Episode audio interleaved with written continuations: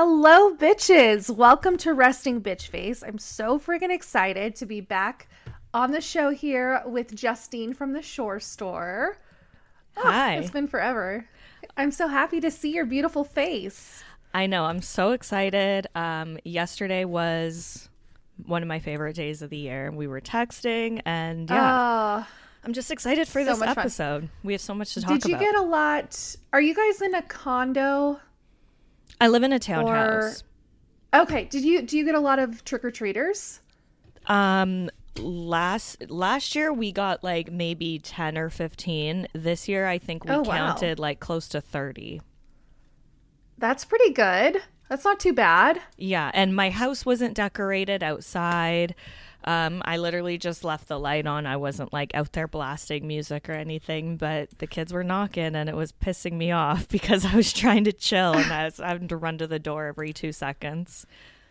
Oh, I would think that you would love to have trick or treaters. That, that's the, Halloween that's so the thing. You would think, but um, I was just trying to chill. I had a couple glasses of wine, made it a little more enjoyable.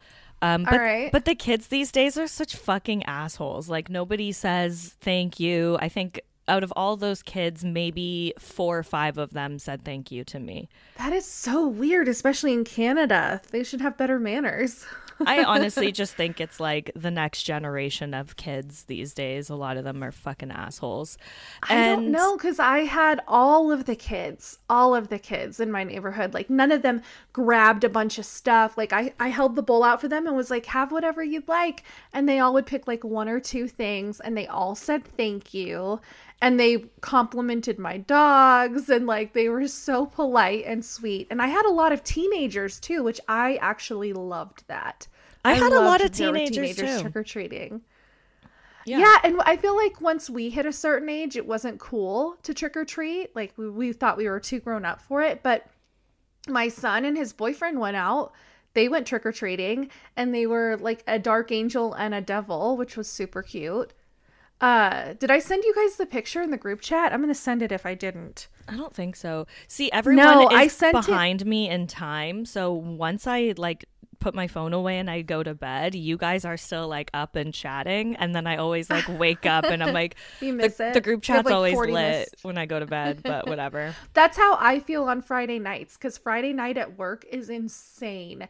And I get so jealous because the group chat is lit on Friday night.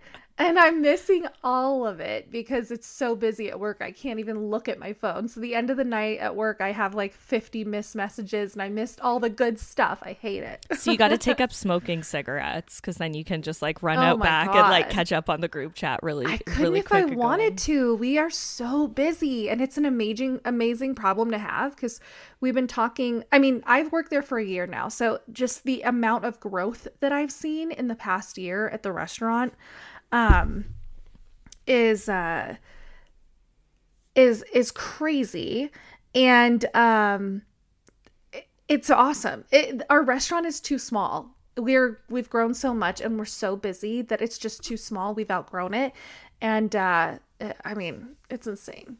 But yeah, Friday night, there's no way I can't.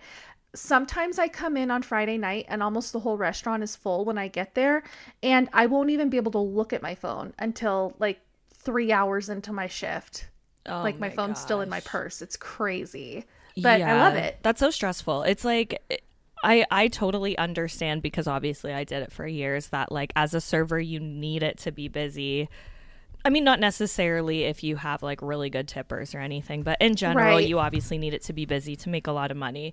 But like I'm the type of person where like I would rather have a job that's slow and boring and easy where I don't have Yeah. to think than be like so busy that I'm stressed out the whole time.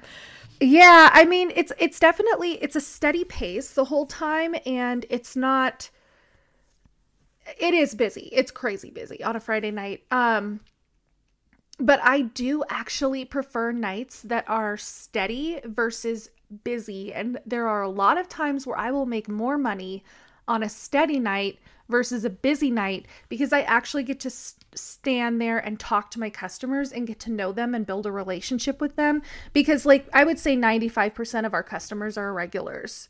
So once you get to know them and know their name and know their drink and you get to talk to them, that's when I feel like I make more money. Yeah, makes sense. But and I don't I don't like to run my ass off either. I'm getting older, my knees hurt. Mm-hmm. I'm sore. Serving is hard, dude, especially It's hard work. Especially somewhere where you have food because when I served it was only drinks. Well, like I I have worked in restaurants before, but for the most part it was only drinks which is hard enough let alone like having to memorize a full food menu and everything like yeah serving's a lot harder than people would think it is for sure the nice thing about our restaurant is it's a very simple menu it's mostly just burgers fries some appetizers some salads and sandwiches it's super simple um, but the food is really good and the service is great and the customers are great and I, I really like working there so but I'm exhausted. I'm, that's why I only work I Friday, Saturday, and Sunday night. That's it. Yeah. But I have so many other things to do that I'm like I can't be there full time. Yeah. Um. But yeah, so um, we have so much to talk about. I'm excited. Okay, so you finally saw Terrifier 2. Did they had it in the theater next to you? So um, they weren't going to show it at all in Canada and obviously you know this like it was only supposed to be limited release only in the states release. and then it made like three times its budget in the opening weekend and then all this press about it like people who had never even heard of the first terrifier were going to see it all that yeah. stuff so they expanded it to canada amanda and at first, it was only in like two theaters in Vancouver, and then they released it more. And I actually saw this on Reddit before anywhere else because I'm in the Terrifier uh, subreddit. And somebody posted it was at this theater in Burlington, which is like 40 minutes away from me. And I was like, I didn't even know this theater existed. It's one of those super small, like, it's only like $8 for a ticket. The, the theater probably nice. seats like 20 people or something like that. It's crazy oh, wow. small. Um, and they show like these indie movies and movies that have already like been in the theater for a really long time. Like they were still showing Elvis that night and everything. Oh wow. There. Okay. So anyways, um I waited, I waited. One of my friends really wanted to see it with me and she's been sick for like 2 weeks and I'm like honestly, fuck you. I'm going to see it without you. It's Halloween weekend. like I need to see this. I'm so. going alone yeah, so uh, we went to see it on Saturday night, and it was I had I had a great time. However, I do remember why I hate going to the fucking movies, and why you know I can't wait till it comes out on streaming in Canada, or I can get a physical copy of it because, yeah, um, I just like hate people. Like I just get so annoyed so easily by everyone else around me. Like before the movie started there was these two groups of girls one beside me in the very back aisle and then like another group ahead of them. And they were all talking. Like it was before the movie started. Like i don't care. But it was just what they were saying was irritating me so much. Like the one girl's like you know gore doesn't even phase me. Like i can watch any and it's like Kate, good for you like, yeah, that's no, why we're here. Nobody fucking cares. And then the one girl kept calling him the Terrifier. And she's like, I'm surprised I have never seen anyone dressed up as the Terrifier for. And I'm like, that's not his fucking name. That's like when people call Pennywise it, it like drives me crazy. It's like, and then not even that, but once the movie started, the girls beside me were talking through the whole movie. And it's not like I said, it was a tiny theater. It's not like it was a huge theater where the seats are like elevated and everything, where like you can't hear. Like it, it you can hear fucking everything. So I'm right. so annoyed the whole time. Like she's like, "Oh my god, he's not dead yet. He's not dead yet. Watch, he's gonna come back to life." And I'm just like, "Shut the fuck up!" Like I just like being at home where I can lay on my couch and smoke my weed pen and pause the yes. movie to go to the bathroom and uh, not have other people annoying me. But besides that, the yeah. actual movie was great. I can relate to that. So I, yes, people are very annoying. I do love going to the movie theater because of the whole experience, but the movie theater that we go to is across the street. On Tuesdays, they have $5 Tuesdays. So that's Tuesday. when we go see movies so freaking cheap, so fun. And um you can see any movie at any time for 5 bucks on Tuesday. And they have like the reclining seats. It's really fun. We like to do that. Uh, but yeah, the home experience is totally different. And we are setting up a movie room. We have a movie room set up right now, but we have it to where we have this room when we first walk in the door.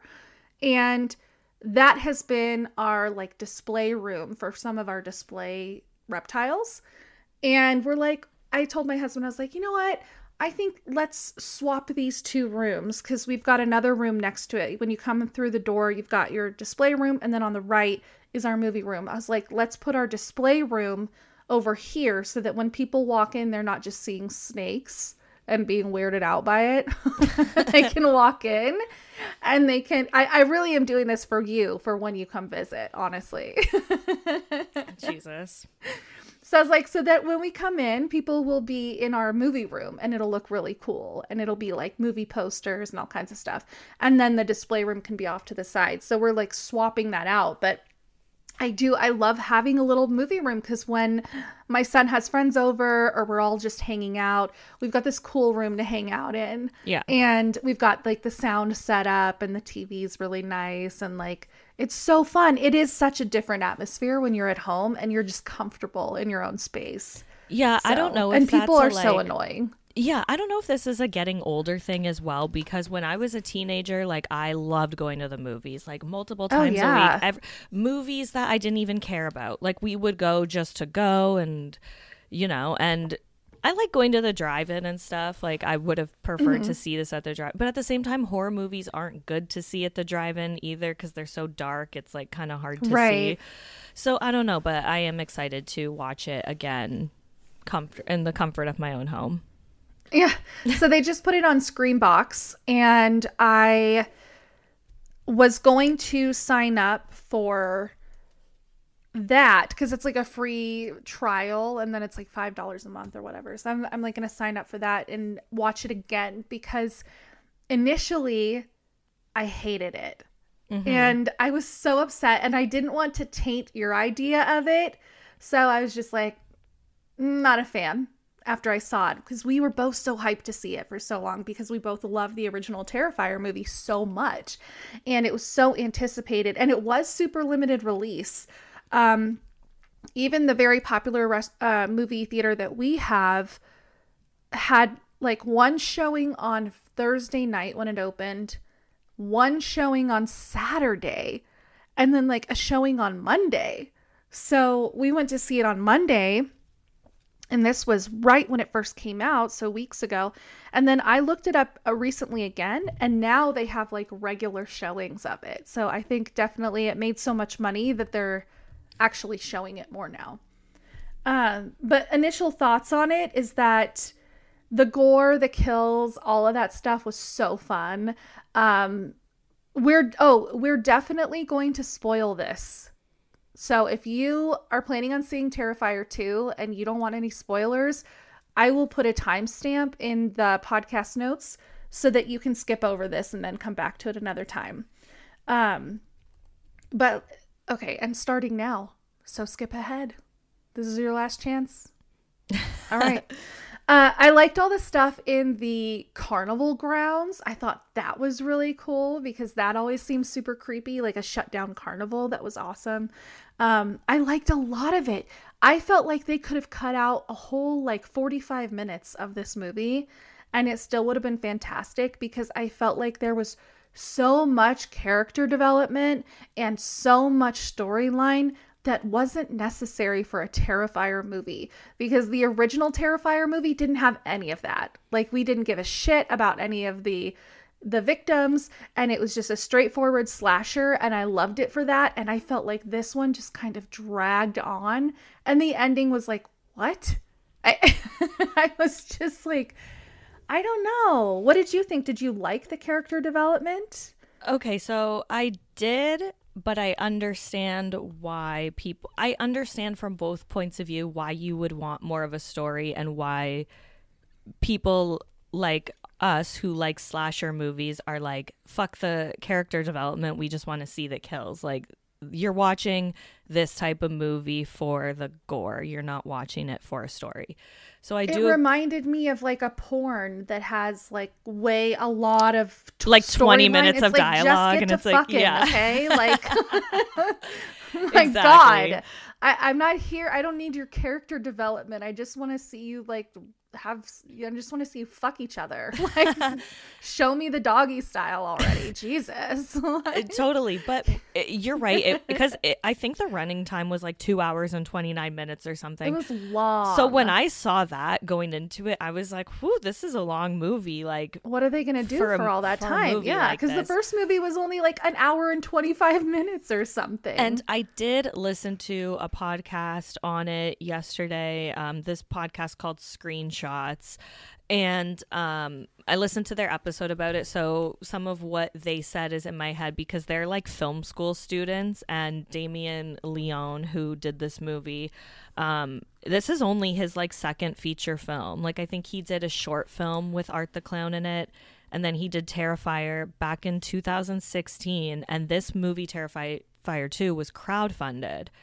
Um, so oh wow, I that didn't just that, that just shows you how like indie it is and stuff. So they were thinking that the reason why he made it so long and had so much character development in it is because now he feels like so under pressure and he wants to deliver to not only the gore fans but fans of horror Mm-hmm. movies who actually do enjoy a full on story and like character development and everything. And the fact that it was released in theaters at all, even though it was only supposed to be a limited release, like I can totally understand why that was in there. Because now, for if they make a third one, which I'm pretty sure they're going to, like after the amount of money this movie's made, I will not be surprised at all if a major studio backs the third one. Um, but now Yeah. we have a like final girl to root for in Sienna. Where in the first one it was just like okay everybody dies, um, and also Art the Clown got a lot of uh, character development as well in this movie. So Yeah, it just felt unnecessary to me, honestly. honestly, I I'm think a good half hour could have been gone. Like I I would have liked it at two hours. Yeah, yeah, Yeah. you're right. It really it was a lot. It really just felt like it went on for a long time. So um I do you saying that about that podcast and about their their theory that he it, it sounds like you're right. He wanted to make a film. He wanted to make a film so that he could be recognized for the filmmaker that he is. That makes sense. That makes a lot of sense. And, a lot of also, appar- it. apparently, he's not even like directing isn't even his main thing. It's he's a makeup guy, like he's a special effects makeup guy, and he did a lot of the practical effects in this movie and in the first. So I think that's his passion, and then from that he developed like the character in the movie and everything. So seeing like how Okay. far the whole Art the Clown thing and all the different movies and short films and stuff he's been into now Terrifier 2 this massive movie like it is very impressive. So um I, and that's why I and I loved it so much even though it was long. Like I I literally enjoyed the entire thing so I don't think it's necessarily a bad thing. But like I said I can see how slasher fans are like fuck this we don't need this you know? It's too yeah it's too much it's unnecessary. Yeah yeah that's kind of how i felt but it's not the end of the world i mean it, i'm going to rewatch it. I'm going to pre-order the steelbook the walmart exclusive steelbook because the art is fucking fantastic on that thing. And i know that even if i don't like the movie i can keep the digital code for my library and I can resell the steelbook because I bet they're going to sell out and they're probably going to be worth a lot of money. So I'm ordering it. It's $20. What am I going to do? I'm going to too, and I doubt I can get it in Canada, but hopefully I can get it in like It's Western New York bucks. and just yeah, it's time 20 I bucks. go. So, I mean, I could always order an extra one. I was gonna say, or and you could order me too and just ship and then I'll just me. ship it to you. Yeah. Yeah. Yeah, I can do that. So we can figure that out. But um I mean there was a lot that I loved about this movie. I liked the I mean the kills were fantastic. The like animatronic when Okay, he okay, okay, okay, skinned okay. that girl. Let's- holy shit. Let's talk about the kills because obviously Ugh. the first movie, the most popular kill, uh, where he hangs the girl upside down and Yes. he like saws her down her entire Saws body by her her. vagina. Um, so good. And then one scene which I totally forgot about because I watched the movie again last night while I was handing out candy was when he like puts her skin on top of him and he like wears her tits and he's like dancing. Oh, I forgot around. about that. Yeah. I was like, oh, what a sick fuck. I forgot about that. But going into the second one, I was like, they have to top that scene, like the vagina oh, yeah, scene. I'm yeah. like, what are they gonna do? Which is gonna be sicker than that. And man, like if he does make a third one, I don't know how he's going to top that bedroom scene because that was probably one of like the craziest things I've ever seen in a horror movie. Oh, it was I will never forget that scene. I, it was fucking insane. It is going to go down in history as one of the most amazing horror scenes in history. It's yeah. I mean, it's brutal, it's awful, it's and it's skinning funny. someone and this is yeah. this is something that I liked about the movie was you know, Art the Clown in the first one there was a little bit of him laughing and stuff, but not too much. He was mostly serious through the movie. Whereas the second one, he was laughing. And I liked that character development for him because he would, you know, he grabbed the top of her scalp and he like literally ripped her, like the top of her friggin' scalp off. And he's just pointing and laughing at her while she's He's suffering. a silly motherfucker. He would like stab people and just point and laugh. And the theater my theater was laughing along with him and it was yes. it was crazy. It was fun. And um the movie was just so campy in that way because you're watching these insane kills happen and you're like okay this person would have died so long ago. How oh, are yeah. you still alive? And I, I just love the comedic aspect of that all in. Like it's not supposed to be taken seriously you know? It's definitely 80s slasher vibes for yes. sure thousand percent um, and that's why we love it. That's part of the reason why we love it. And Art the Clown is a fantastic character and he is terrifying. Like, that is a terrifying character. Something that I really disliked about this movie is how in the original movie, it, I I don't like supernatural horror. Okay, okay? I'm not a fan. I know that. I know that. So leaving the theater, I literally said you were like Julie I, this is why Julie hated this. I this is why Julie didn't like this. Like yes, I I don't I like tell. it. I think that humans are the most terrifying horrific creatures that there are. And what I loved about Art the Clown is that he was a human being in the first movie. I, I there was nothing supernatural about him in the first movie unless I'm misremembering something, right? Well, there were no they they hinted at it because he died. He died like he shot himself in the head when the cops came to get oh. him at the end and then he wakes up at in the very last scene in the morgue. The guy unzips the body bag and Art the right. like sits up and gets him. Okay. Okay. Yes, yes, yes. Okay. So but throughout the movie you just think this is a creepy deranged you human. just think it's a fucked up guy dressed up in a clown outfit it's halloween night right so you know and i love it twice. i yeah. love the i love the fact that these girls are at like this pizza place and this creepy guy is just making them uncomfortable because how many we've all been in a situation where some creepy dude made us feel uncomfortable and you go like oh it's probably fine it's just some guy and it could not just be some guy, it could be somebody like Art the Clown. And that is what was so horrifying about the first movie is that it just seemed like a deranged individual. And then in this movie, it's just off the rails, supernatural. And that's kind of one of the things that took me out of it. it. Is like it didn't have that real factor of this could happen to you anymore but a lot of people love supernatural horror and that you know but for me that's kind of something that pulled me out of it. Right. And i get that. Like so they added a new character which i believe they're calling the little pale girl. And she pretty I hated much her. is like yeah she's like a little girl version i guess of art the clown. I don't know. She's unnecessary. Why is she even there? I don't understand.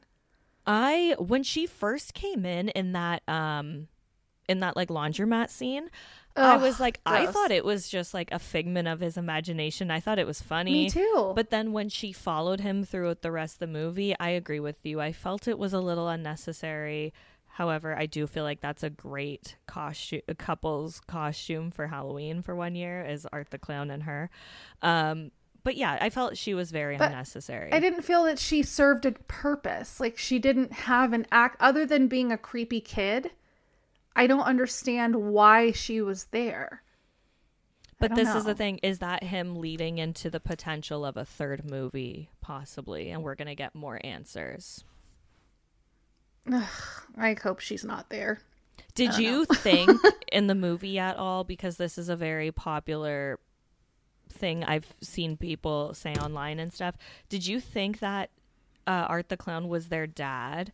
Because they they were like alluding to that he went crazy before Yes. he died, and he had all the sketches in the book. Yes. Okay. I was like, this is their dad reincarnated or something. Right. That's exactly what I was thinking. But then it didn't really, that theory didn't really go anywhere during the movie. I don't know if they're going to pull that into the third movie, but yeah, why would their dad have all of these sketches? And it just seemed like maybe he went to hell. Maybe their dad went to hell and then came back reincarnated as one of his creations. And then that makes sense if his daughter is the hero protecting others from him. Mm-hmm. That would make sense. I don't know. Yeah. Like you said, uh, g- kind of unnecessary given like Yeah. we just want to watch the kills but i i liked all of like i liked the casting choices a lot like the mom Oh, they were great. was the worst actor i think i've ever seen in any movie ever like she acted like somebody who had never uh, gone to acting class she acted like she had never writ- like she never she literally just read the script right before she came in and like memorized her lines and she didn't even know what was going on like she was a horrible actor But, But- do you think that that was the character or the actress? Because the character was just a fucking miserable cunt. I don't know if it was And- done purposely or not. However, it did work for the movie. Like it made me I don't know if this is just like the stoner in me laughing at shit Hate like her. that. But like no, I laughed during it. I was like this works for the movie. Like it makes the movie so like campy in a way that I Okay. enjoyed. I thought the character was just it was just a, a miserable character. So I didn't really tap into she's not a good actress. I was like, this is a bad character. Mm, true. So I don't know. And then then I liked the um I liked the scene from the like the TV show with the kids and everything where they're sitting in the playhouse and all of that. The clown But I felt like that So, yeah, I felt like that scene went on entirely too long. It did. However, that whole scene could have been scrapped, her like dream sequence, even though it was cool. But I liked it, but I could have cut probably half of it out. It felt like it just dragged on too long. yeah, I agree, especially where it happened in the movie too, because I feel like that happened. Yeah, that did happen before the bedroom scene. So you're like kind of waiting for something intense to happen at that point. The beginning did kind of go on a little too long.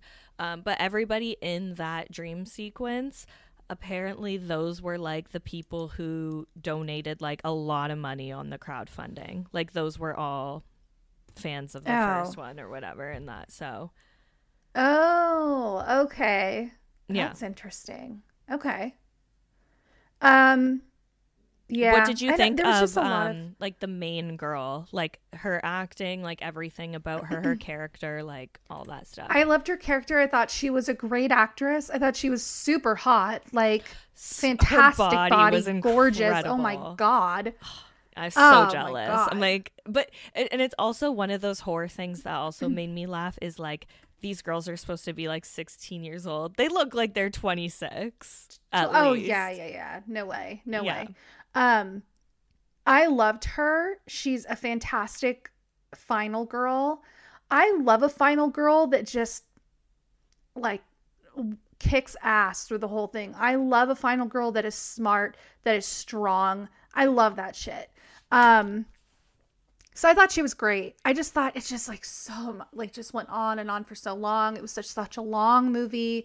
There was so I I yes, you can do character development, but there comes a point where it's like too much character development. Like there's a lot of shit here that we don't need to know or need to see. And maybe that is because of crowdfunding and having to try to please the people that put money into your project and creating it. So that it definitely makes sense when you say that a lot of people in that scene were crowdfunders, that totally makes sense. But yeah, it, there was just a lot that went on too long, and the, something that they were falling down a hole at the end. Like I'm just like, what is? Why do we need all of this? Yeah, I don't understand. I agree with that. I felt the ending could have. Yeah, I, f- I just feel like two hours would have been perfect for me. Longer Yeah. than the first. Um, they could have cut out a good like twenty minutes of it, but besides Mhm. that, like everything we know about the film and how like indie it is and all that stuff, I feel like it was so well executed and everything and yeah, I I love Yeah. it. And I also love the fact that it's so low budget. It's filmed on like I was gonna say, how much did you look up? How much it took to make it? half a million. What? One one Are thing I read was 250 and then the other one I read was 500. No way. Way. With the effects and shit that Yeah. they how is that even possible? No idea. And like That's I said, like pennies. the podcast I listened to yesterday, they were like explaining that as like, you know, film kids or whatever that like kind of know what they're talking about. But yeah, uh, it's incredible. But I love the fact that it's on kind of a different camera than stuff we're used to seeing. Like if you're used to watching like major studio movies all the time and stuff, you kind of take for granted how well the camera is and stuff. And when you go back to this, like you said, it does give the 80s slasher vibes because it's such like quote unquote like low quality, you know? I loved it. Everything I'm seeing is let's see. So two hundred and fifty thousand dollars Mm-hmm. was the budget. I don't understand how that is even possible for the effects that they made and like and Because it was that, all the practical girl, effects. There's no like CGI or anything. It's all No, the girl, the bedroom scene, that was an animatronic. Like that is that alone seems like it would be a lot of the budget right there. Wow, that's crazy. Um, and then what I was just seeing, let's see what the box office. Okay, opening weekend in U.S. and Canada, eight hundred five thousand. Gross worldwide, nine or excuse me, seven point eight million on a $250,000 budget? That is insane. What a huge hit. That's Yeah. really exciting. Even though I wasn't a huge fan of the movie, that makes me feel really excited for the filmmakers who made this happen Mm-hmm. to take something they, they're calling it a micro budget to take something that is done on a micro budget and make such a huge return is such a win for horror lovers it's so awesome Yeah, it's it's incredible. Um, everything that he did for this movie and everything, like some of the killings are like, like one of the other ones that I really really liked was the mashed potato one. which one was that So he shoots the mom's face off through the car door and then he props her up and he's like wearing an apron and he grabs a thing of mashed potatoes and like shoves it in her oh face. my god Yeah. it's so good. It's so good. Um Damien Leone or whatever, uh, the filmmaker, he's crazy. And also I feel like I didn't look up anything about Sienna, the main girl, um, but I did hear that the the little boy in this movie well, he's not like a little boy, he's like 12. But and he's hilarious too because he's so tall. Like they found like the tallest little kid they could possibly find this kid. Like I he was like such a long neck I was like, he's gonna be a basketball player for sure. He just like has that. i body. remember his neck being so long but apparently he has like a YouTube channel where he interviews like metal bands and stuff. And Really? so, Wow. and if you notice, like his room in the movie was like all posters of like metal bands that nobody's heard of. So I'm assuming that like, okay that was his doing, and so yeah, good for him. He'll probably get like a million more subscribers after this movie, and uh, yeah, I don't know anything about the main girl, but sh- her acting was incredible. She was. So I just good. looked up her IMDb. her name is Lauren Lavera. She hasn't done a lot. I mean, it looks like her her mo- it goes back to 2016 and she did a lot of shorts and uh, an episode of Iron Fist in 2017. Uh, short film, short film, short film, short film. Lots of short films in 2018. Uh Uh, she was in a TV series that I haven't heard of. Lots of stuff I haven't heard of. A lot of like B movie type stuff and independent stuff. And then she did like an episode of a movie a show I haven't heard of, an episode of a show I haven't heard of, and um, so yeah, so this is like her first big movie role. Yeah. and she was the star. She That's was pretty amazing. She was the best actor by far. Oh, she was fantastic. Looks like she was also in an upcoming movie called The Fetus, and that it's in post production right now. A couple struggles to learn the truth about the origins of their unborn child, a demonic entity that emerges from the body. Oh god. Sounds creepy. Um what did you stick around for the after credits scene? Mm-hmm. Okay, so first Okay, of all, Chris so- Jericho was in that, which was Yes. extremely random. When I saw his name on the credits, bef- like before the movie started, I was like, "What?" Were you waiting to see him? I had no, I had no, yeah, the whole movie, I had no idea he was in it at all. Um, but yeah, that ending scene was. What did you think of this? I- this was crazy. I did recognize him, and I knew that that would be fun for you when you saw it. and then I saw that Um, so- he actually did a episode about the movie and everything on his podcast, so I still have to listen to that. But yeah, Oh, okay. So I to rewind a little bit, I did love the part about the anchor who had the face like destroyed.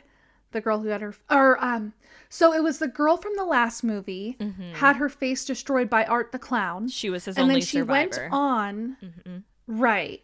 And she went on this like talk show and she like ripped the face off of the the host or something, right? So this is I was thinking about this last night. I was like, what is the timeline of the movie supposed to be because we see that happen at uh, in the first movie. And then in the Uh-huh. second movie the girls talk about it like, "Oh, did you hear what happened the other day?" So And I think I think that it was supposed to be like right after Halloween, like day after Halloween or something. right. So I loved that. I loved the scene where she attacks her, but also I was thinking why? Why did is she like possessed with something? Like why would you attack someone? Uh, uh, yeah, I just didn't understand why. Oh, I don't know. I feel like that was something that that he put in the first movie like just for the sake of shock and gore. Yeah. and like I said, wasn't having to explain it, and then probably did the second movie, and now all of a sudden is trying to develop all these stories. That's just my theory. Okay, yeah, that that probably makes sense. I I just didn't understand it. I loved it. I thought it was crazy. It reminded me of what's her name, Charla Nash. Now I know her name because we talk about her in the group chat. She's the one that had her like face ripped off by the chimp, right? Okay, so By I Travis still ha- I still haven't seen her face. um, the the one I gotta find that Oprah clip. no for no you, no no no, no I don't want to I don't want to see it. I the one day my boyfriend and I were talking about it, and he pulls it up on YouTube. And then he's like, and I honestly thought he was about to like share it to the TV. And I was like, I don't want to see. And I just turned and like ran away. I'm like, I'm too scared. But does it look I don't. similar So to I don't even girl? think it's. I don't even think it's that horrifying that her like her face in general. I think the story itself is horrifying, and the nine one one call is horrifying. the 911 call is itself. really horrifying yeah but i think it's one of those things like i remember there was one of those like chain emails going around when i was a kid and it was about this girl and she was on oprah uh, her name was jacqueline and she got hit by a drunk driver her car exploded and her whole entire Holy face shit. is basically gone and um, i remember this chain email. It was like one of those like you know and at the very bottom it was her like after everything. And i remember having nightmares about that face and like so i don't it- like i said it's different. Like i like the fake stuff but i don't like the real stuff. Yeah, and I there's a movie there was a movie that I think was on Lifetime or a made for TV movie or something in the 90s that like just I still think about it all the time. Like I watched it when it first came out in like 95 or 93 or something and I think about it all the time. I think it was called David. And it's a story about this really messy divorce and child custody issue and how the father was abusive and the mother didn't want to send the co- the kid with him and the father ends up um, kidnapping the son and telling him like oh we're gonna go on a road trip. We're gonna go to disney world and blah blah blah and takes him and um and like kidnaps the son. There's no cell phones so no nobody knows where they are. They can't find them. And he ends up the the son and he, him are in the hotel room to go to Disney World the fir- the next night. The son is so excited. And the dad sets the fucking hotel room on fire with the son in it and attempts to kill him in retaliation just to get back at his ex and like is burning him alive. And the little boy survives and his body and face are covered oh in like in like 98% burns. And it's a true story. It's a true story. And he like he goes on to like skateboard and he has to have all these surgeries and all these skin grafts and like I just remember being so horrified seeing the the actual little boy and how burned he was and the fact that you you're you don't even realize you're kidnapped. You're going on this trip with your dad and you're super excited because you haven't seen him and you're going to Disney World and you've always wanted to go to Disney World. And he fucking sets you on fire in the hotel room the night before and tries to kill you just to get back at your mom. I will never forget that. It That's stays with me and I think about it all the time. It's so fucked up. Fucked I can't up. even handle it. Yeah. So it's one of those. That and Charla Nash. Like I just remember that shit all the time. It's fucked up. Yeah. This yeah. This girl's face in Terrifier is pretty much what I picture Charla Nash's face to look like, except worse because it's real. It's bad. Yeah. Um, the fact that they made this movie on 250,000 with the practical effects and everything that they did is absurd. It's incredible. So, wow. do you think that uh, like a major studio is going to back this movie for the third one? Absolutely. Yeah, Absolutely. so do I. This is the thing, the, though. I don't. The question is, to. is that going to ruin it? Exactly. Yeah. I don't even mm-hmm. like how popular it's become. Like, I was actually kind of annoyed yesterday because this is just who I am as a person. Um, when there's a movie or something uh, that I like or a book or anything, I just look for podcasts about people talking about it. And I did that for Terrifier too. too. And the very first podcast I came across, I think it was called like Rewind of the Living Dead or something. I did not get through the first 10 minutes of the episode because right off the bat, the guy's like, I didn't even know uh, Terrifier 1 existed and uh and then like i said they were ca- they were calling art the terrifier and i was just so annoyed i was like next so then yeah. that's when i found this screenshots one that was good but um, there's a lot of garbage podcasts out there Hopefully, you guys don't think this is one of them. um, yeah, I th- I bet you, uh, A twenty four or Blumhouse will probably pick it up. Okay, um, something. Yeah, yeah, yeah. Okay, I can see that actually. So I just I, don't. I, I just don't that... like when like I don't know. It might get ruined. It might become this big commercialized thing, and them sell costumes at Spirit Halloween. Like I don't want that. Mm-hmm. Like I mm-hmm. want to gatekeep this. Like this is my movie. You know what I mean? Well, sorry, it's out of your control now that it's so successful. I know, but that's just so who I, I would prefer. I'd rather have Blumhouse or A24 or one of those smaller I consider them to be smaller studios mm-hmm. pick it up versus like a Universal or something else majorly huge because maybe they can kind of preserve some of what makes it Terrifier. I feel like Universal owns Blumhouse question mark. Oh, I am not sure. Okay. But you like Universal, the theme park had a Blumhouse haunted house this year. Actually, that would be fucking perfect. A terrifi- Universal Terrifier at Halloween Horror oh, Nights. Oh, uh, oh my god, that's this is our prediction. I'm writing it down right now. Our prediction is that Blumhouse is going to pick up the third movie, and you will see Art the Clown at Halloween Horror Nights in 2023. Uh, I don't know that early. Let's say by Why like not? oh to cash in, they'll probably make a, a haunted house with it. No, I I understand, but by the time they make the third movie and everything and it's released. Oh no, no, no. I just think they'll pick up the third movie. It might not be released next year, but there's already two Terrifier movies and I would be shocked to see that they did not have Art the Clown at Horror Nights next year. Yeah, I know. Um, How much would you love that? Because you're gonna replan another Horror Nights trip, right? I'm hoping to go next year. They actually just announced that the first their their first haunted house for next year is Chucky. I want to go with know, you. I'll meet you there. I want to go. So like I'm planning on being there, but you know, I don't go with me because uh, I have bad luck apparently. I- no, I'll meet you I there. the Uh, it could be a huge like birthday trip for Alex's 16th birthday. Yeah, let's do it. The only thing is that um, he doesn't like jump scares, but I think that they can give you like a wristband or something. No, they don't know, do that. They the don't do fun. that. No, not at not at Universal. No, they like they recommend it for like adults only because it's like it goes till two in the morning. It's very heavily alcohol. Like apparently it gets like crazy there. Like I said, Well, don't know go- from my own experience because of what happened, but that's what everyone was saying.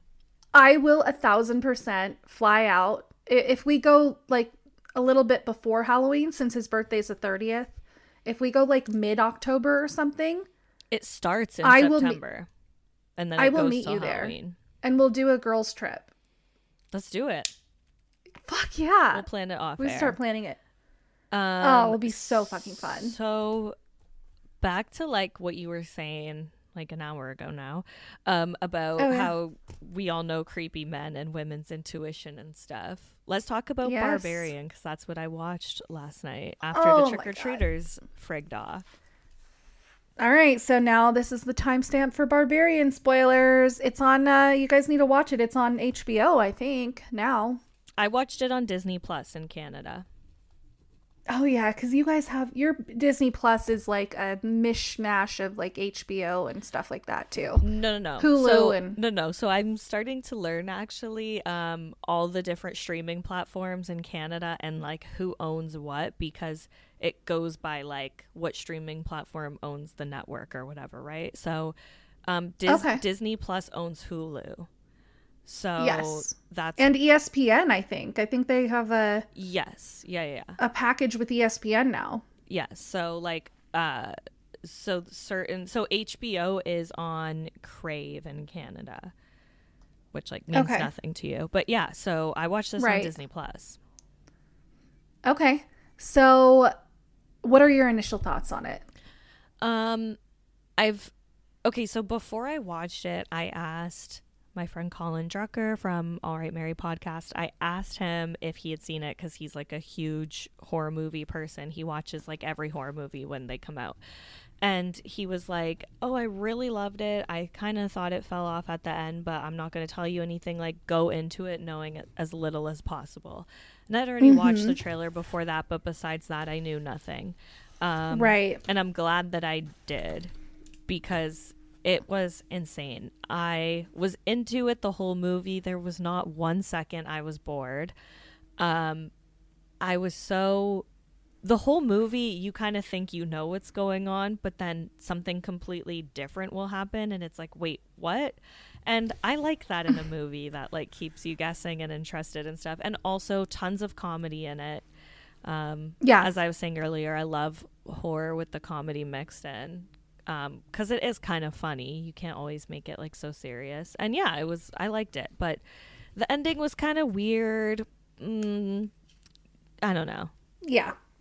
It's definitely I love original horror. So that's something that I loved about it. It was original. It was not a remake. It was not a reboot. It wasn't any of that shit. So it was definitely original. I loved the first half of the movie and I hated the second. Like I hated the ending. So what do So- you go to the first half when Justin Long shows up, or even after that? yeah. Really? Yeah, up until like because I Justin Long- I liked yeah. Justin Long in this a lot. I thought Oh, I, I so fucking good. love Justin Long. I love Justin Long and I loved his part in this, but I didn't like the second half of the movie. So, uh, the again, supernatural horror or weird horror. I guess not supernatural, but I don't know. okay, Yeah, Maybe. I wouldn't consider it supernatural. No, yeah, I guess not. But I loved the whole part of not knowing. First of all, the guy that plays Pennywise is Bill Skarsgård. the male character. Yeah. He's the female so character was cute. fantastic. Oh my god, so cute. But that alone makes you kind of suspect him, knowing that he's Pennywise. And this is one thing that the movie did extremely well because the trailer leads you to believe that he is the bad guy. And like you said, Yep. he plays a fucked up person in a lot of different horror movies. So you kind of do mm-hmm. expect it to be him. But it did what Hereditary did, which is kills him off very soon in the movie where you're like, wait, what? I was expecting you to be like a major part of this movie and now you're just gone. Um, because Yeah. remember in Hereditary, the trailer was all the, The little the girl. girl and then they killed her off in the first like five minutes. Yeah. One of the best, one of the all time most amazing, shocking kills in horror history. Fantastic. And So a lot of people I saw on Reddit, because as I was saying earlier, after I watch something, I got to go on Reddit or listen to a podcast. See what other people think. Yeah. Yeah, and a lot of people were comparing this to Hereditary in that way because that happened and then it just like switched into something completely different. Then it's like Right. all of a sudden you're going to Justin Long being a douchebag in his car and you're like, wait, what movie am I watching? what just happened? yeah. Yeah. So that whole first half, I loved the female character. I thought she was doing everything right. She wasn't dre- and the male character too. It was he understood that as so she shows up to the house and the guy's already there and he seems totally suspicious like he set the whole thing up and there's nowhere to stay there's some big convention in town she can't get a hotel room um, we don't know until the next morning that the neighborhood is in shambles and terrifying. That neighborhood was horrifying, mm-hmm. even though the little house was all cute and nice. And you're so nervous for her. I love that feeling of nervousness mm-hmm. for the character. That is my favorite feeling in horror. And she's doing all the right things. She takes a picture of the guy's ID and sends it to her friend. She doesn't drink anything. And he respectfully says, like, I understand this is a scary moment for you. I have some wine. I will open in front of you and pour it in front of you to make you comfortable, but I'm not, you know, offended if you don't want any. They're he's doing all the right things to make her comfortable, sleeping on the couch, letting her have the room. She's doing all the right things in not partaking in the wine and being careful and making the right decisions. And that whole feeling is like, is he the bad guy? I don't know. He seems like a good guy. Oh, now I'm not sure. I love that whole feeling throughout the first half of the movie. I know And the you're fact that really she- confused by Oh him. my You're like, wait, God. is he gonna kill her or uh, is he actually the good guy? It was Or very is he confusing. being the good guy the first night to earn her trust and then he's going to turn on her the next day once she feels comfortable and safe?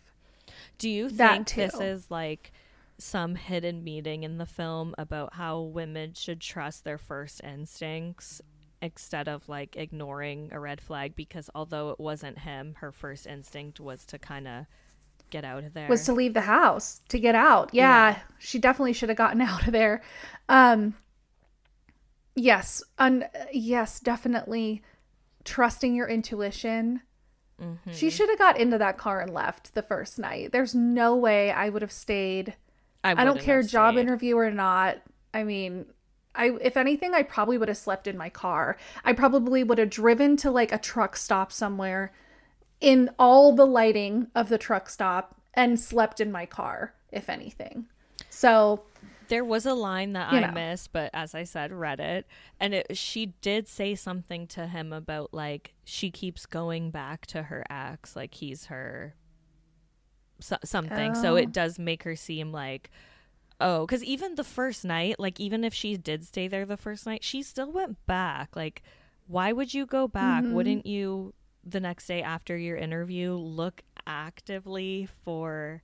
Some somewhere more appropriate to stay, but it does seem but like she felt she's- comfortable with him. She felt safe. So she felt like it was okay. Mm-hmm. Yeah. So I mean, I loved all of that. I loved all of that. I even loved the flashbacks of how sweet and quaint the neighborhood was back in like the 50s. I loved the creepy dude stalker murderer storyline. it just lost me at the like inbred basement dweller breastfeeding weird fucking shit. That's where it fucking lost me. I was like, all right, I'm out now. I loved it until then. Yeah, it was. Now I'm fucking it, out. It was a little ridiculous uh, when he like They threw her off of the the rooftop and everything. it was it was a little ridiculous. So ridiculous. But like honestly, a lot that- of horror movies though, I give very like I give so much like leniency to the ending when I'm watching horror because I'm like horror movies are such a different thing on their own and it is very hard to end them. Like look at Stephen King. Like everyone says he writes the most amazing stories, but his endings always suck. So like I, I just take well, it you like can never that. please everyone.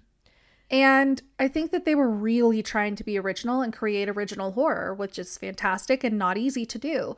Um, I would have changed the movie to maybe not be as many years from the serial killer. Uh, Like maybe he's not as geriatric as he's like dying in the basement. Maybe this is 20 years later or something like that. He could have been the killer. That room with the with the camera set up right before the actual like real basement basement. What if he was just like a creepy sick killer who had cameras all over the rental house and was stalking people and watching them.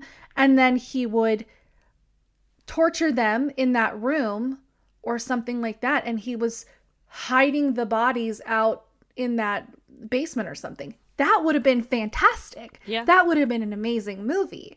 But they just they brought in all this other because you still get the trickery of thinking that the guy the original guy is the creep but he's not the creep. It's the basement creep who's been doing this since the 50s or since the 70s or whatever he is the real creep and nobody even knew he was there and all these bodies keep disappearing and and the they just think that they're checking out of the Airbnb. Like that would have been this would have been one of my all-time favorite horror movies ever if that was the story. But they lost me in the second half with the weird inbred breastfeeding fucking weird shit. Mm-hmm. They lost me. I was out. That hair But- on the bottle coming Oh down. god.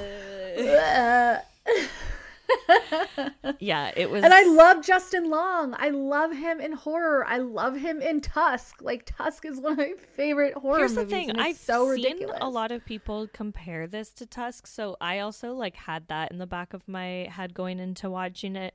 The only other thing that I can see it being anything like Tusk is him playing like a douchebag. an asshole that you character. don't feel sorry for.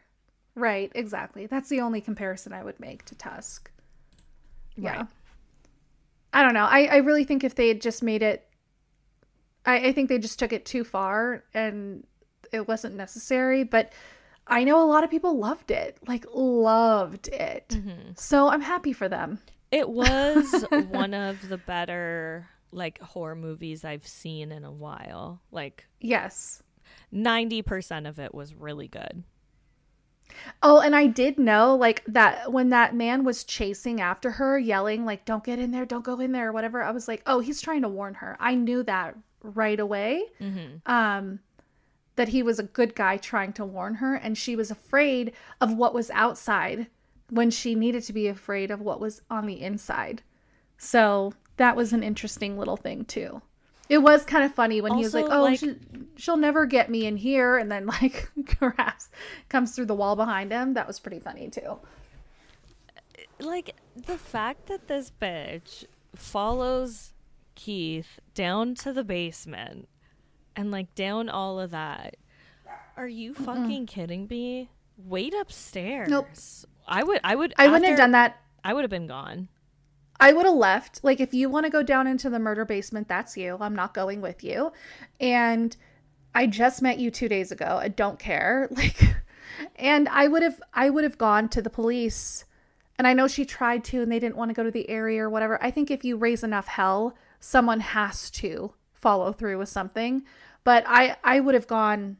I would not have been there. I would not have gone down there. I, no. Even like And when that moment when he, when they kill like- him was so good. Oh yeah, even like when the when the door locked and she like grabbed the mirror and everything and like looked down the hallway and was like trying to make her own light.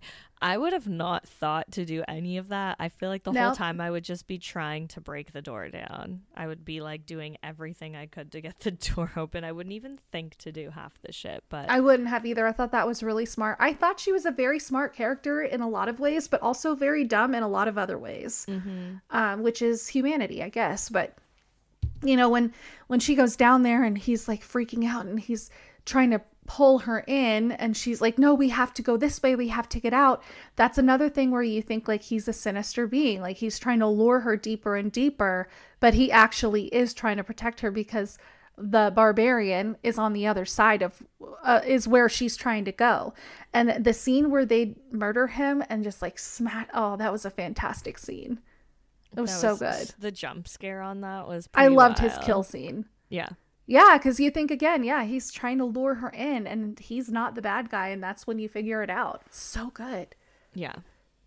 It was good. Do you think? I, do you think they'll make a sequel? Did they leave it open for that? I can't remember. I was so done by the end of the movie. Mama dies. Everyone dies except for the the the final girl, I guess. And, Hopefully, they uh, won't make a sequel. They don't need. We don't need a sequel to every movie ever. Just because you made a bunch of money doesn't mean that you need to ruin it with another movie. I don't think there'll be a sequel to this. I hope not. No, but I will tell you, I won't. never. I won't see it. I'll never rent an Airbnb in Detroit. Well, and that was so stupid too because don't you look up they when you rent an Airbnb, you get the address. Do you not like look it up? Uh, you think? I do. I don't know. Maybe the house was I just do. like super nice, so that she just like assumed. I don't know. I like to know where I'm going before I get there. I don't know. And then like were there no other review? Like I guess it was like the only thing available, which makes sense. But and, and this this like company wasn't cleaning it. They weren't checking to see if people's shit was still there. Like wouldn't there still be some other people's stuff? Wouldn't there just be piles and piles of other people's stuff? Or do they just not go into the basement so they don't disappear? They just go back to their lives like normal people. Because I wouldn't be going down into somebody's basement and, and doing all that stuff. No, same. So wait, Yeah. the mama didn't come up at night. Didn't they say that she came up to the upstairs area at night? Yeah, and there was the one point where the door was open and her bedroom door opened and yeah, it's again that's parts that don't make any sense because if all these other people were staying there, wouldn't someone be like, "Wait a minute, where's John? He never came back from Detroit." Like Right. at work the, at work 2 weeks later or whatever. And there would be suitcases everywhere unless she's piling it, it just there's a lot of like loop a lot of holes in the plot. But Yes. First half was fantastic. Yeah. Fantastic. I wish they would have taken it in another direction. Right. Overall, great movie. I think. Yeah, it was good. I don't know if I'd ha- I don't know if I'd watch it again. I might watch the first half again and then turn it off. True. But yeah, so oh, and then so I recommended to you to watch the Cannibal Cop documentary. It's a documentary about thought crimes. I first saw this documentary when it came out, which I think was like 2018, and I tell people about it all the time. And I like, I'm like, can Girl, I somebody please watch this so I can talk to someone? oh my god, are you serious? Yes, because when I googled it, No way. I'm pretty sure because I was like, uh, this is kind of old to do a podcast episode about, but I'm down, obviously, still. But, But I've been Yeah, oh my god, 2015. So it's called Thought Crimes: The Case of the Cannibal Cop. It is on HBO Max if you're in the states. Um Crave I did watch that. Crave in Canada, Amanda. Um I thought it was fantastic back when I watched it. I have rewatched it before. I'll probably rewatch it again. I think it's a fantastic documentary. And I've been asking people to watch this for years and nobody ever watches it because I've got to talk to someone about it. So hopefully maybe like next week we can discuss. Um I'm currently listening. I love the podcast Time Suck. It is hosted by I think its name is his name is Dan Cummins and he is a comedian. Yes, Dan Cummins Time Suck. He does some of the most fantastic episodes. This episode of uh, discussing the Cannibal Cop uh, story is like two hours and 41 minutes long. All of his episodes are super long and very in depth on different stories and cases. So, so interesting. So, I'm going to finish listening to that and see what additional information I can learn. He did an episode about the Ken and Barbie killers in December of last year. And it was so good because I thought, oh, I know everything about that story. I've watched all the documentary series, I've watched all the TV episodes about it. I learned a lot more about that series just by listening to his podcast. So I'm excited to finish this one. And then hopefully you'll have some thoughts on it and we can discuss it together. I've always wanted to discuss with someone what their thoughts were on the pod, on the episode on the show. Okay, interesting. I'm down. I'm always down for new. It's only seven years old, people. Jesus, Have we're still talking about JonBenét. Uh, True. Have you um watched any of the unsolved mysteries? I watched that episode that you guys were talking about, the body body in a bag or body bag or whatever. Mm-hmm. And I thought it was I guess maybe I just it was like super hyped up in the group chat about how horrifying it was. Maybe I'm a cold-hearted bitch it, and I'm I like thought it super was fucked. I thought it was I really thought it- bad. It was bad, but I don't know. I mean, you obviously know at the very beginning that the crazy girlfriend is the murderer and that Of some course. shit went down. I think But- it's fucked that she cut her man's body into three pieces with kitchen utensils. Because, like they said, that would be very physically hard to do and also take long amounts of time. Like, I think that's So let's so let's back up a little bit for anybody that hasn't seen it. We're just gonna spoil everything. I'm gonna put that in the disclaimer for this episode, so you better watch the shit before you listen.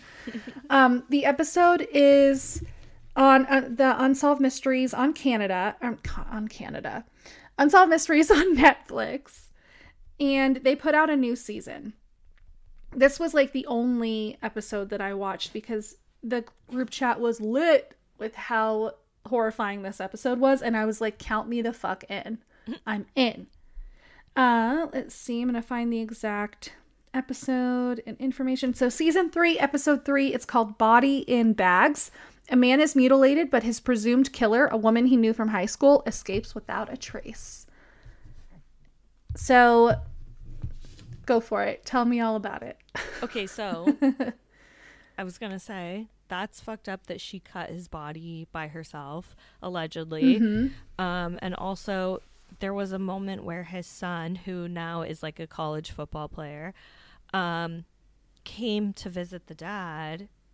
He didn't go in the room, and it's just crazy that the dad was probably like in the room, probably half Oh chopped off in pieces. Like that's that's I can't even like fathom to. But why did that. she do it? She he, she was jealous about something because she was a very jealous person. They always had to be everywhere together, right? She didn't let him out of her sight. Right. And this was like an old high school girlfriend that he had gotten back together with.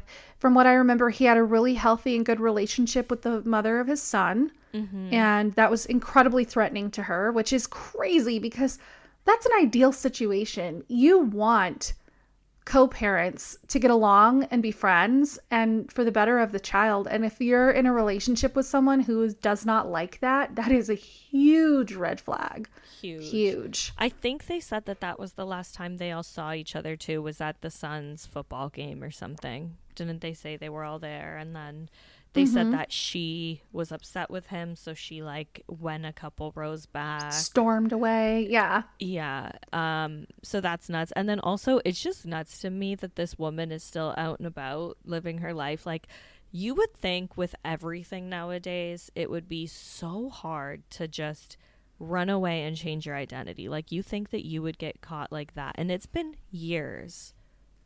Well, somebody definitely, people definitely helped her. That's for sure. But not only that, um, I think that they're going to catch her now that the story is out. I think it wasn't a publicized story. This is the first time I've ever heard of it. So why would people even know to be on the lookout for her? I haven't heard any podcasts about it. Like this is the first time I've heard this story. That is true. So how would you even know? You could walk past her in the grocery store and not even have any idea who she was. Mm. It's pretty crazy. Um, but it was crazy to me. So so Ryan is hunting right now and he went hunting a couple weeks ago and brought home a deer and I've never watched the processing of anything. And I think it's very interesting. So I sat and I watched him remove things and he made a pelt and all kinds of stuff. Okay, I know this sounds really gross, but I mean, the good thing is if you're going to go hunting, use everything. Nothing goes to waste. All the meat will be eaten. There was a like a pelt made from the skin. Everything is being used which is what you should do if you're a hunter. Okay. I watched him with the saw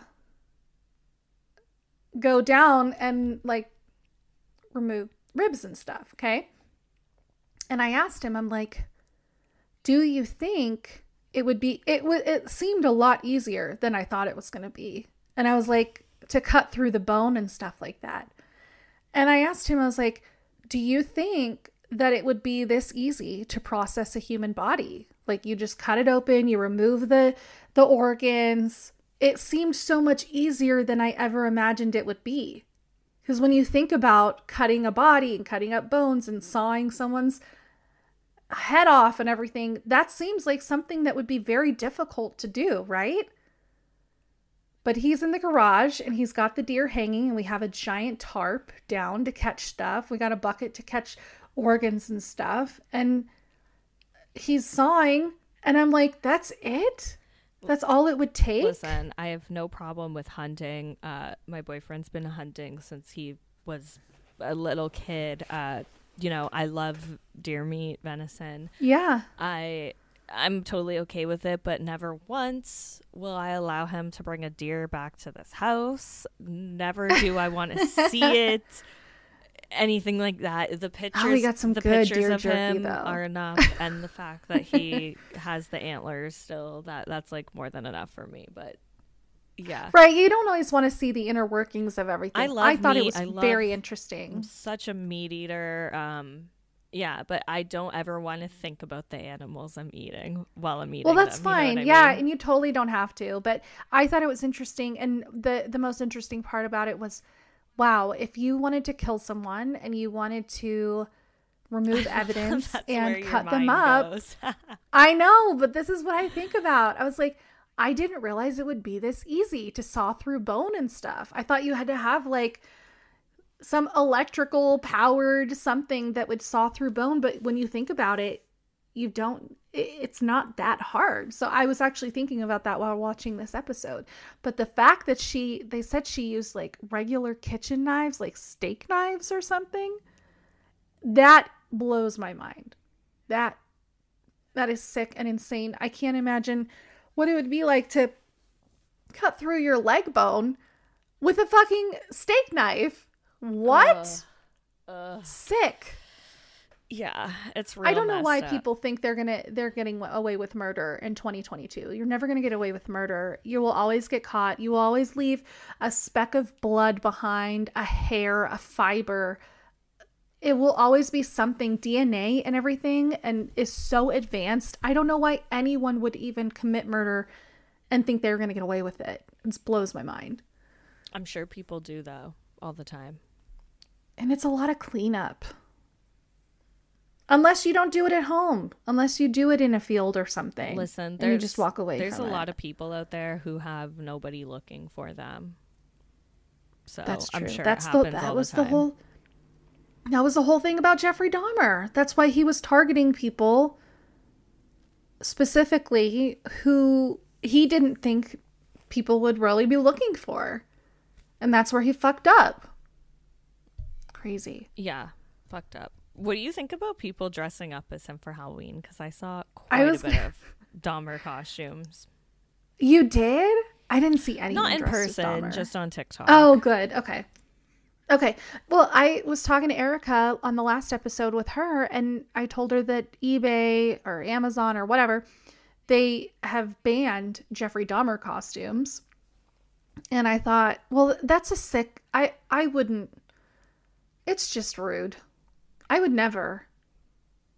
Would never dress up because when you dress up as something for Halloween, I think you're kind of like bringing light to it you're making fun with it. And that's not something you should do. I don't know. Yeah. What do you think? It's it's kind of inappropriate. Uh yeah, there's lots of there's lots of different scenarios where like Halloween costumes have been like yikes. But at the same time I kind of get the shock value of wanting to do it and well, and it's easy. All you need is like denim jorts and glasses. Exactly. It's an easy, like fun, comfortable costume. And I totally understand wanting to do it, but I also get like where how it. it's like yikes. I personally wouldn't either, but no. Me if I were to be out at a bar and I saw that, it wouldn't bother me. I'm not going to lie. Um, but it, that goes back to Terrifier too, because there's a line about that in the movie because the little boy wants to dress up as Art the Clown. And Sienna says to the mom, like, he wants to dress up as this guy that, this real guy that killed a bunch of people. And she's like, what would you do if he wanted to dress up as Jeffrey Dahmer?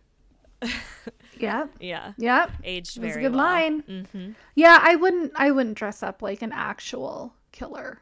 I think that's incredibly disrespectful to the victims of the family of those people, the family of the victims. Well, what about like um, Ray Rice, like the football player who punched his girlfriend and knocked her out in the elevator? Do you remember when that no. happened? There was yeah, like, but I wouldn't. There was like surveillance video of it and everything, and he knocked her out cold, and then he I remember he seeing dragged that. her out of the elevator, and there were people that year that wore his jersey and brought like a blow up doll of a girl and That's like disgusting. dressed it around. Like, yeah, like that. That to me is like worse than the Jeffrey. That's Dahmer. disgusting. I would never. Yeah, no, I would never dress up like something like that.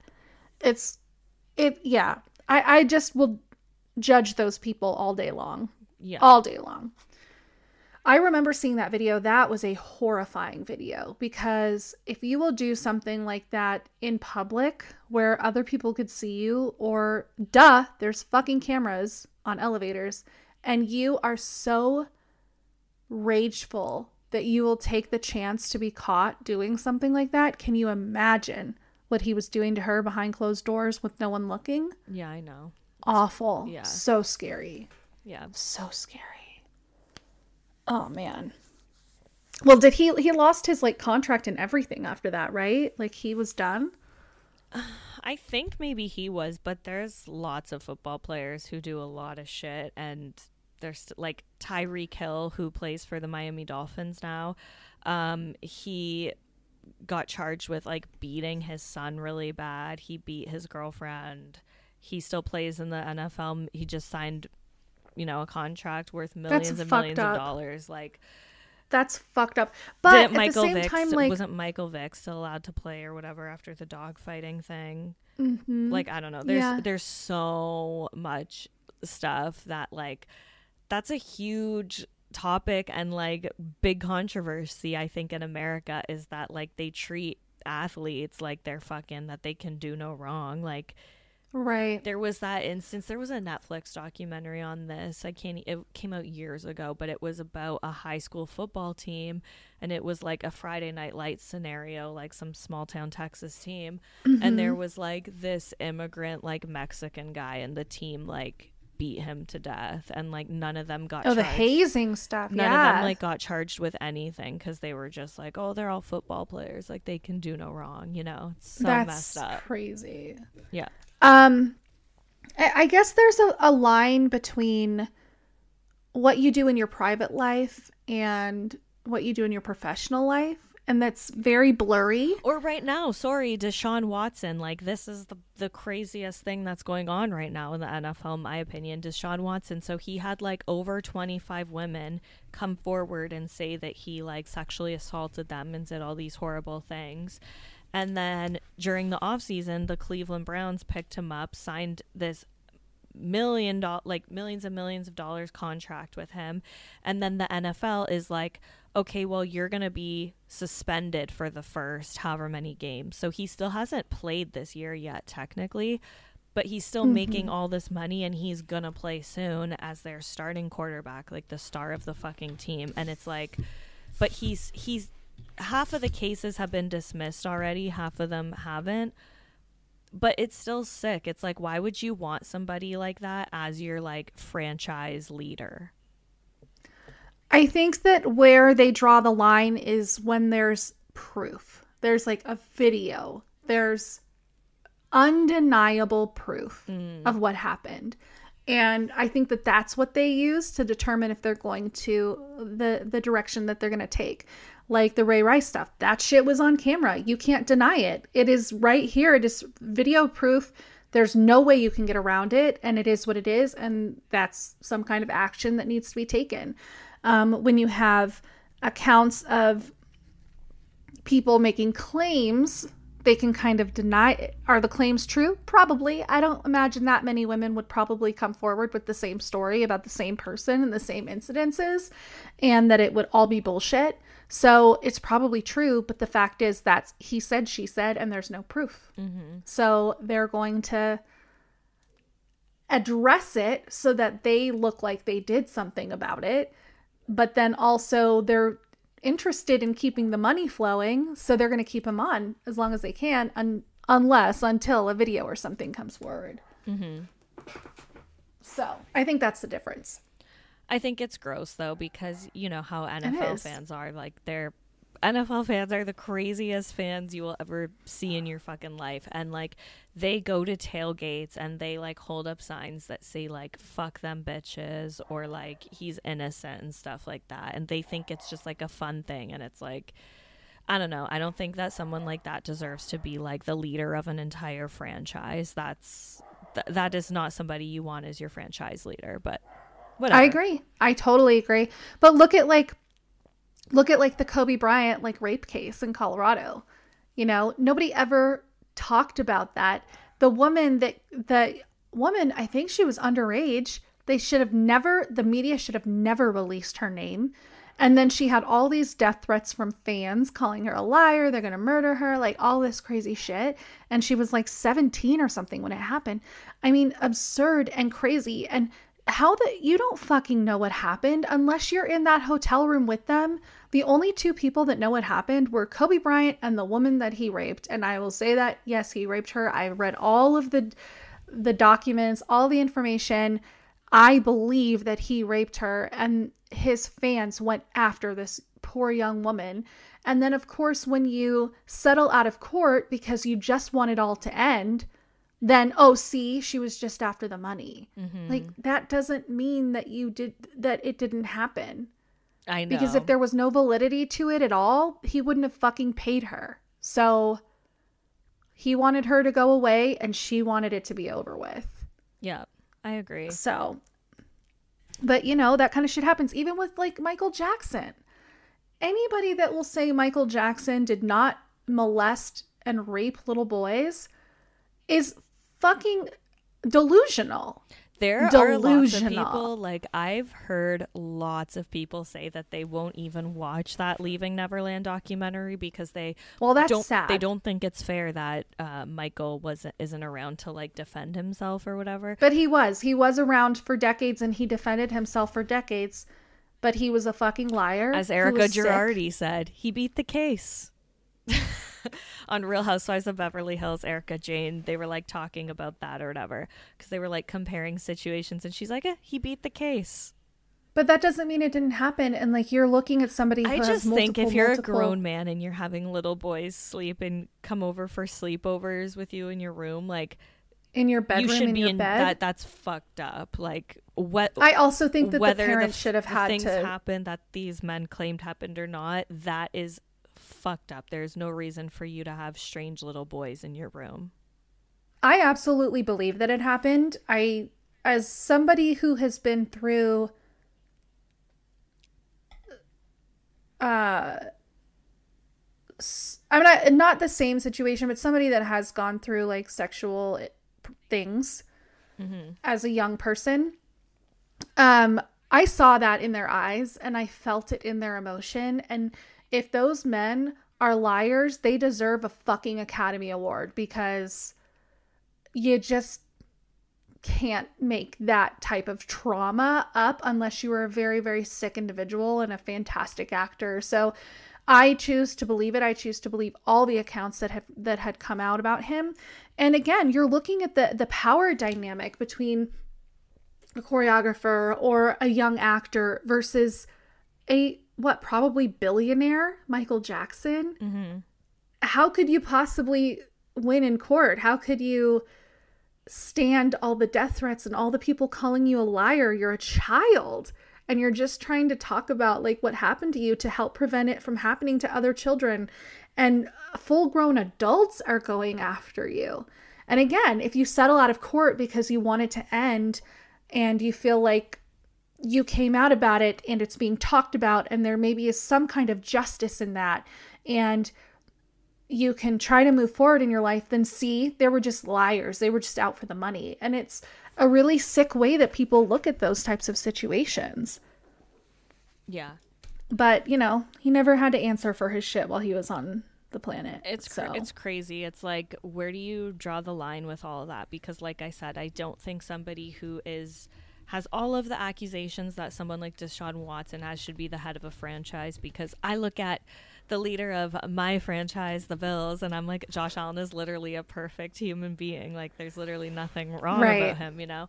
Um, and yeah, it's it's crazy because like Kobe, literally nobody talks about that. Everybody looks nope. at him as though he was like a perfect angel, and um, uh, it's sad. They really do elevate act like athletes are on another level. Athletes are totally on another level, but what I was going to say, it's wild though because at work um after the Michael Jackson documentary came out, we weren't allowed to dance to any Michael Jackson songs. And then also after the R. Kelly thing came out, that as well, it was no R. Kelly songs as well. And R. Kelly before all of that stuff came out, he was like number one artist in the strip club. Okay, like, oh yeah, multiple Sexy times music. a night, multiple different songs, like huge. Mm-hmm. So he's another one where it's like you can't deny that that guy makes incredible music. Like I'm not even gonna lie, there's a couple R. Kelly songs I still listen to, but in my head, I can separate the monster of a person from the the talent. But I know I was gonna say some people can do that. Some people can do have that separation for me, that's a huge struggle that I I love Michael Jackson music, but every time it comes on, I think of that documentary and the pain and the trauma in those men's eyes and their words and their stories, and I have to shut it off. It really disturbs me. It's just kind of like how I how I always tell people like I don't like Kevin Hart because I don't think he's a good person. And he's is he funny? Does he have some good movies? Yeah, I saw Kevin Hart in Vegas before he blew up. And but I struggled to like him because I know that he cheats on his pregnant wives. He's done it twice. He's been on camera doing it, and I think that that's a really fucked up thing to do. And so I don't like Kevin Hart. And it sucks because I sh- you know, I can't enjoy him anymore. right. Yeah. I get it. I can't separate it. It bothers me. And I wish I could sometimes to separate the art from the artist and their personal shit is I think we just know entirely too much about celebrities now. Shit that we never would have known before because of the internet and social media, camera phones and all that shit. Right. Uh my all-time favorite housewife, Porsha Williams, who is from Atlanta, um, she talked about in her book that came out like last year that she was actually one of R. Kelly's like victims, and she talked about oh my gosh. it in the book. It was crazy, not to like the extent of like what you see on like the surviving R. Kelly documentary or anything like that. Yeah. But um she was like at his house for like weeks, like literally like locked in his room. Because yeah, terrifying. He, because and she wanted to be a singer and he was using that to his advantage like oh if you stick around like i'm gonna make you a big star like he promised all of these other young women like it's fucking scary the power dynamics and everything Hmm. Now, are there any um are there any celebrities that you like more now because of something that was revealed that you wouldn't have known about otherwise? Uh, I don't know. I'd have to think about that. Okay. That's I the only thing I can think about is Prince Harry from his Vegas trip like 10 years ago. Oh right, yeah, that was hilarious. Yeah. yeah. He's like partying at Wet Republic. He's like hanging out with a bachelorette party. There's like photos of him like nude in his suite. Like he's yeah. Look at him like naked on the cover of the Sun. That like, Like, reminds me partying. of uh, Hilary Duff when she got engaged to Mike Comrie and she gave him a blowjob on the balcony. Yes. yeah. That is another yep, I decided right then and there I'm a duff head, you know. she or he's getting duff head and I'm a duff head now. Yeah, exactly. um, one celebrity I will tell you that I've liked a lot less lately is Kanye. I love Kanye. I think, but I think he's definitely got mental. I I, I don't pay attention to all of it, so I don't know what additional. I think he's a fucking are. idiot and he ruined his life and there's no coming back from the things that It- he he's said. Like, seriously mentally ill. there's there's not there's no coming back and then there was a video that surfaced of him i believe it was only yesterday and he was he stormed off of Saint's soccer game kim was there too sitting in a lawn chair on the other Mm. side he got into a fight with another parent and like screamed at them and then stormed away and it's like Ew. okay even But even about if what? Was the the parent, intent- like- yeah even if like you're fucking kanye west and people hate you right now like you need to keep your calm like mm, He's very mentally ill and he's obviously unmedicated. So that's I contribute like 90% of his actions to that. It's sad. But you can choose not to take your meds. It's not against the law. a lot of the shit that he says though is really messed up. I- and uh, yeah, messed I haven't paid attention to any of it because I just think it's sad. It's a really mentally ill human who is having a hard time, and yeah, Yeah. it has destroyed their life. It's sad. Yeah. Um. And then, um, yeah, I have not been keeping up on that stuff. You haven't been keeping But, up like- with the Kardashians. No, I haven't, and I haven't been keeping up with. Uh, I try to avoid Britney Spears' social media too, because that's just sad as well. She's just constantly like naked, and I love the videos of her like twirling around, whipping around her her awful I hair don't, because it's- it makes me laugh. because I know that I know I know it's not funny, but it she's so unwell. She is so unwell, and it just makes me sad. Yeah, It does. I know. Do you think that her family is really as bad as she makes them out to be? Like, take her dad out of the equation and think of here. Here's the thing: what are the odds that your dad, your mom, your brother, your sister, like all of your immediate family, is out to get you, take advantage of you, steal from you, destroy your life? What are the odds that all of those people are in it to destroy you? I I have no idea. I don't know. I don't think they were. I think, if anything, the dad, who wasn't really a huge part of her life, did take advantage and was out for monetary gain and stuff like that. But I don't believe that her mother, her sister, her brother, I don't believe that all of these people were conspiring against her just to imprison her and steal from her and make her work like a, a workhorse. Like, I just don't think that. I think that's her perception but I don't think that's the 100% reality of the situation.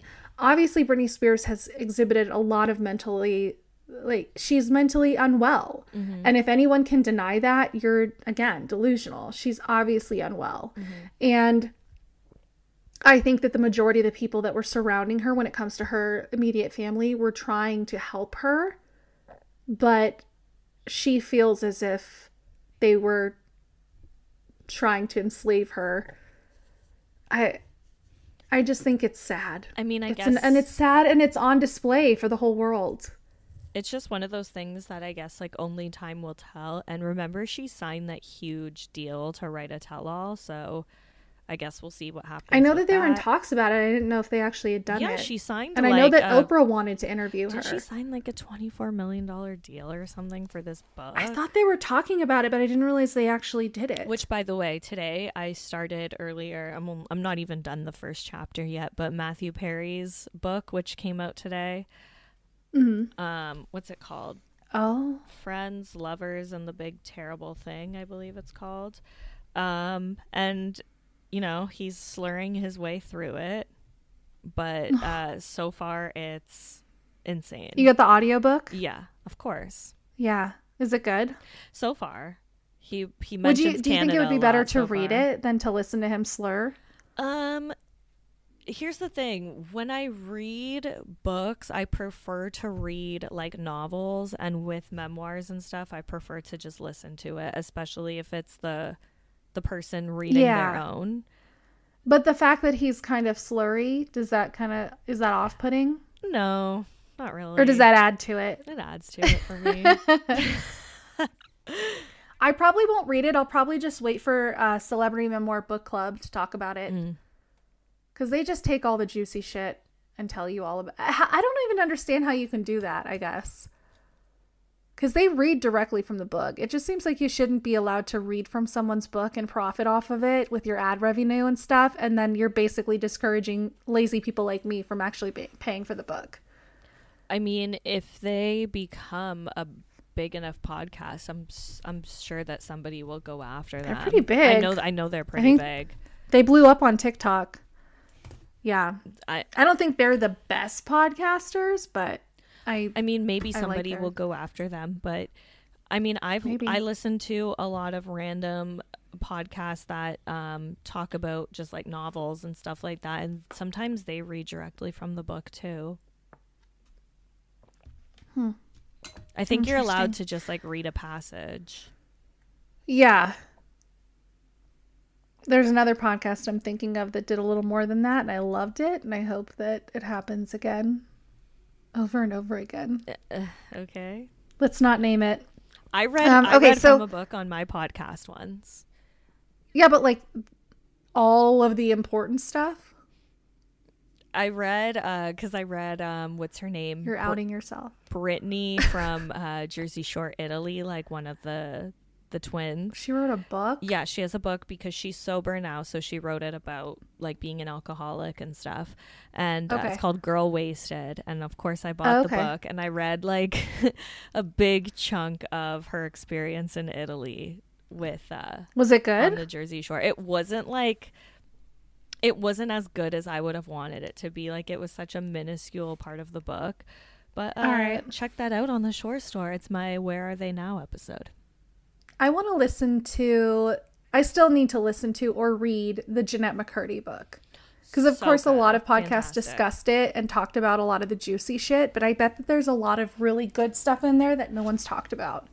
Oh yeah, it's Did you re- listen to it? yeah. I listened to the whole thing in like two sittings. I loved it. Um, Okay, ve- it's very disturbing, I'm I'm into it. but it's I'm excited also to listen to like it. she tells it in like a comedic kind of way. Like That's what I heard. Yeah. yeah, it's it's very good. So here's some info about the Britney book. So this was from February. People magazine said that uh, Britney signed a $15 million book deal with publishing house Simon and Schuster for a tell-all memoir. Well, I wonder when they're going to. There has to be a deadline or something, right? I mean, God, how long does she, is she going to have to write this book? I mean, she know. she's not going to be the one writing it. Oh yeah, no, no, no. She will like. They they might just compile like all of her deleted Instagram posts, and just create a book out of it. All of her.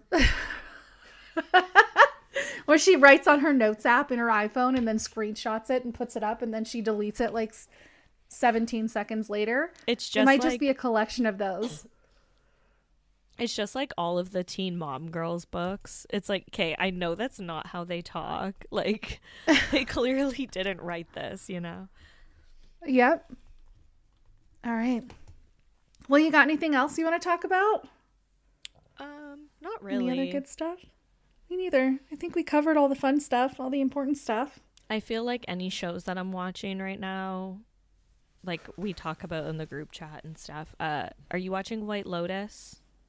I haven't started the next season. I did love the first season, Oh my but I haven't started it. It's so Is the new one good? good? It's so How- good. How much have they released of It's it? It's only Just one episode? It started on Sunday night. Who's in it? Aubrey Plaza. I love her. She's so good in it. Uh, Michael Imperioli, who played Christopher Moltisanti on Sopranos, he's in Okay. it, which I love. I'm obsessed with him. Um, who else is in it? Uh, Jennifer Coolidge is in it again, reprising her role. Okay. Same with Is it the same? Is it the same resort? it's a White Lotus in Italy this time. Oh, so it's the same. It's just like a chain resort, basically. There's um there's tons of actors in it that I cannot tell you their names off the top of my head, but they've been in like so many different things, you know. Okay. Oh, I'm those excited. are those are the only ones I can think of off the top of my head. I can't wait. I'm so excited. It was really good. Okay, cool. I'm on it. I'm gonna start watch- watching it for sure. Um, have you have you watched A Friend of the Family on Peacock yet? No, we don't That's the one about the little girl that got kidnapped. Oh fuck, it's good. I wonder if they would have that on uh, Disney Plus for you. I'm It's sure a Peacock find- original, I'm sure I can find it somewhere. It's very good, very good. It's about that documentary, um, Abducted in plain sight. "Abducted in Plain Sight." It's yeah, that's the dramatization of that documentary. I loved that documentary. It's so- good. It's good, and Colin Hanks plays the dad. I love Colin Hanks. He's so good. good. Which, Yeah. by the way, speaking of uh, the Hanks, Chet Hanks was in this series last year that I loved called Your Honor, and Bryan Cranston was the the star of it. I loved it. You watched it? Yes, Have we ever talked so good. Um, I don't the know. second season is coming out soon. Is it going to be the same people, or is it like a whole different? I have no idea. I just saw on like my streaming app it said like new episodes coming whatever day. Oh, that's awesome! I bet it'll be a completely different story, yeah. which will be good. because the way it ended, it's Um, kind of like how are they gonna continue from that? Unless Bryan, Cran- like I hope Bryan Cranston reprises his role though. The opening, like the car accident scene of that so first good. episode so disturbing. is cinematic masterpiece. Like it is so fucking good and disturbing and uncomfortable and sickening and oh my god. And it could happen to anyone. That's the scary, scary, scary part. No, I need to watch that again. I know. I could just watch that first episode again. I actually should watch the whole thing. Oh, are you watching Sharp Objects or did you finish it? I it? fin- I, yeah, I finished it like right away. okay. What did you think? Um, I liked the book. The book was better? I like the book better, but that's like with everything. The book is always better. Um, oh yeah. but uh, I mean, I thought it was well done. Obviously, they have to change a few things around for the sake of like you know television and stuff like that. But I liked it. Okay. Did you think it was pretty similar to the book? The the vibe, the darkness of it? Yeah, yeah, very similar. Okay. The last scene was really good. It was. It was. Fun. I was going to say, what did you think about the it. last scene? It was funny how they did It- it. well- I liked it. Okay, so what's different? I mean, this series has been out forever, and like I said, we're spoiling everything. So, um, what was different in the book about the ending, the revelation in the end, versus the show? That part was the same. How she finds the teeth in the dollhouse. oh, really? Um, but the whole thing about Richard being the one to like go around and find out the stuff about her mom, like in the book, I think it was uh, she was the one that did that. oh, okay. Like Richard, like Okay. she she had sex with him and stuff um in the dark and he like never got to see her naked or whatever and then like she did end up having like full-blown sex with that like uh Okay. John kid or whatever. Um, but r- besides that, though, Richard wasn't like a huge part of the book as he was in the series. Okay. But the re- that's interesting like the revelation of the teeth in the dollhouse. Was it really cool to see that to have the visual of that versus just reading it and trying to visualize it yourself? Yeah, I always like watching the movies or whatever after I read the book. Um, and then also the stuff Right. with her with Sydney Sweeney's character at the like the um mental institution. I don't know like the Mhm. proper word for that. Um that never happened in the book. I, you know what? I haven't watched that in a few years. I could probably rewatch the entire series. So I don't quite remember that part. Uh, but Yeah. I'll take your word It honestly it. seemed like HBO just wanted to like put Sydney Sweeney in something.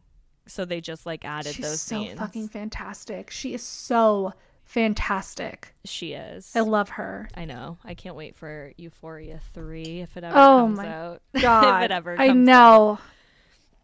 That is another show that I could rewatch all of again. Oh, Euphoria is so good. I can't believe I waited so long. But at the same time, I'm glad I waited that long to start Euphoria because then I got to binge a lot. So I'm into that. Yeah. I miss Euphoria Sundays. I It was know. like sitting down, watching it. hey, we got. Sister Wives Sundays. That is true. Mm-hmm. I had Alex watch uh, Sister Wives with me this this weekend, and I was like having to explain everything. I was like, "She's leaving his ass," and all that. So, if you guys are not watching um sis- on Sunday, Sister Wives Sunday, uh Jody and Amanda on We Love to Hate TV have a YouTube channel that is fantastic and they do like 2-3 hours of a watch through of the Sister Wives episode each Sunday. It might sound like a lot, but oh my god, it is so fun to watch or listen to. They release it on their on their uh, feed too as audio on podcasts, and it is it got me through the other night when we went to Fright Fest here the lines were so long and it was so cold out that I just like sat inside and I just listened to it for hours. And I was so enthralled and I was laughing and I enjoyed myself and it kept me from the boredom of being sitting there alone. So also fun to clean and watch or listen to. That's what I Very did this past Sunday. I uh I just put it on and I just like cleaned my whole house and yeah, Yeah. it was nice. So you guys check that out too. And uh, I think that's about all I've got. So thank you so much for coming on, Justine. I love seeing your face. Anytime. Let's do this again soon. We will. All right. Bye. Bye. Wait, hold on. Rewind that. What? Did you did you turn it off? No. Did you stop No, recording? I'm still recording. okay. Tell people where to find you. Jesus. Oh, I already talked about this. The Shore Store. I wasn't even gonna let you plug anything. How rude of me. the Shore Store. But if you guys are Everybody knows. if anyone is by any chance fans of the Teen Mom franchise, specifically Teen Mom 3, Erica from the Sur- Surreality podcast and I just recapped the first episode, and we are planning to recap the entire season. Uh, it's going to be on both of our feeds as we go. And Julie, we want to have you on eventually for an episode. We're going to pick a funny one because that is. You never watched it, did you? uh-uh. So this No. is Brianna De can't- Jesus. This is her original season Uh-huh. before she is Stella. Nova is just a little baby, and Mackenzie McKee is in this season as well. Okay. I can't wait to hear you guys talk about that. That is gonna be so much fun. The first episode's out now, so go listen. Oh, hell yeah. Okay. Yeah, I'm excited for that. Awesome. Well, thank you guys for listening, and we will see you soon. Bye. Bye bye.